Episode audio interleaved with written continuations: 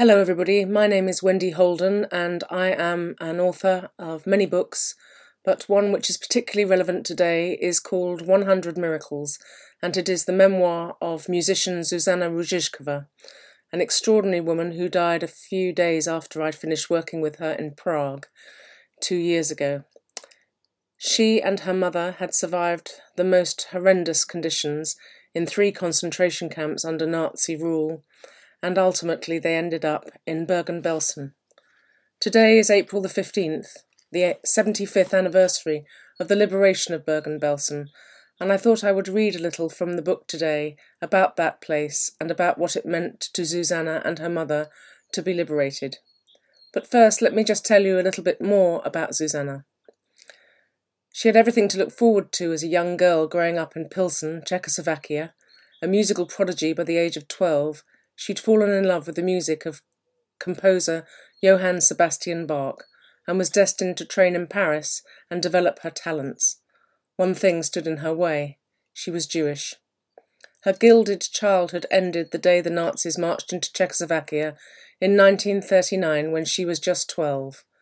Sent to the Terezin ghetto with her beloved parents, grandparents, and cousin Dagmar, she was almost worked and starved to death. Her sanity was saved by the music she could listen to there, and by the kindness of teacher Fredy Hirsch, who set up a children's block in the ghetto. First her grandparents died, then her 46 year old mother got sick.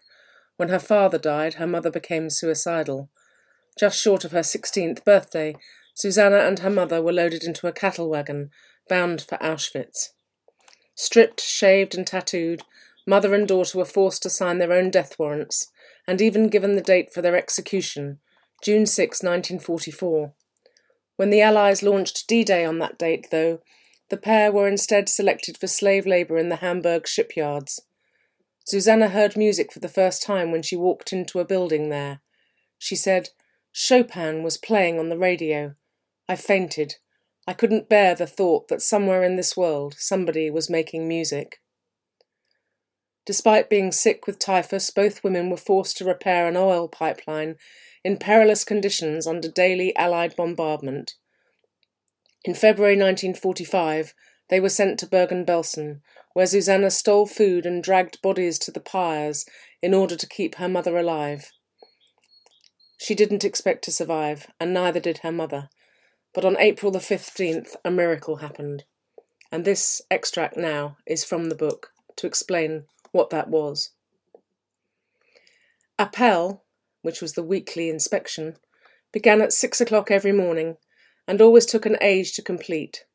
I was afraid I wouldn't be able to stand all that time. Some of the women helped me up and half carried me outside.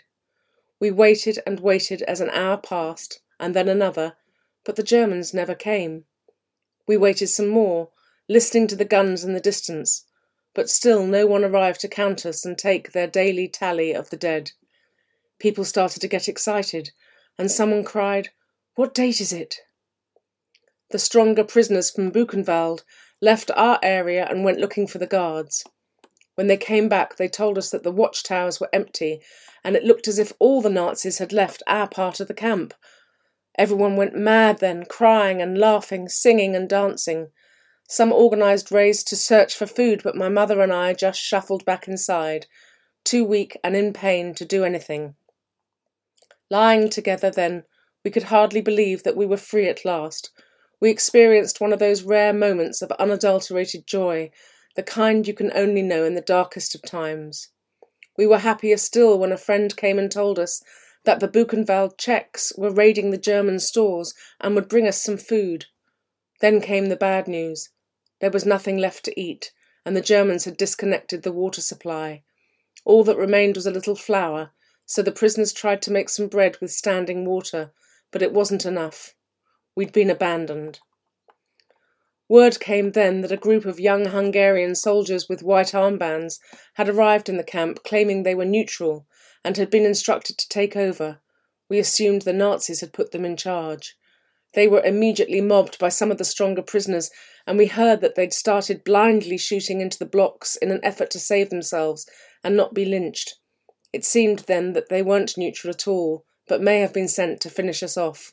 We feared it would only be a matter of time before they appeared at our door with guns. Everyone hid in their blocks, listening and waiting for the end. The Allied armies were no longer so close, and the sound of their guns was moving further away, which was the most terrible realization of all. Nobody was coming to save us. My mother lost all faith then. She already had the typhus swellings, and although I kept promising her that the British or Americans would come soon, she just kept saying, No, no, the Germans will come back. They'll be back. She was very near to her time, but I begged her to hold on for just a little longer. Those last three days were the most desperate of all, because we'd had hope, and then we'd lost it again. I truly believed that my mother would die before we would be liberated, so to be almost liberated felt unbearable. I thought then that I would almost certainly die too, and I don't think I cared. A day or so later, we suddenly heard the rumble of tanks and the noise of trucks, and to begin with, we feared the worst. Mummy was semi conscious and kept murmuring, It's the Germans, it's, it's the Germans. I got quite angry with her then and scolded her. Why do you have to be such a pessimist? It could be the English or the Americans, Mummy. When people ran out to confront the trucks, they couldn't believe their eyes. They were full of British soldiers. They had come to liberate us at last. The date was April 15, 1945. Kissing my delirious mother with happiness, I didn't have the strength to celebrate, but somehow found the energy to get up and limp out of the block.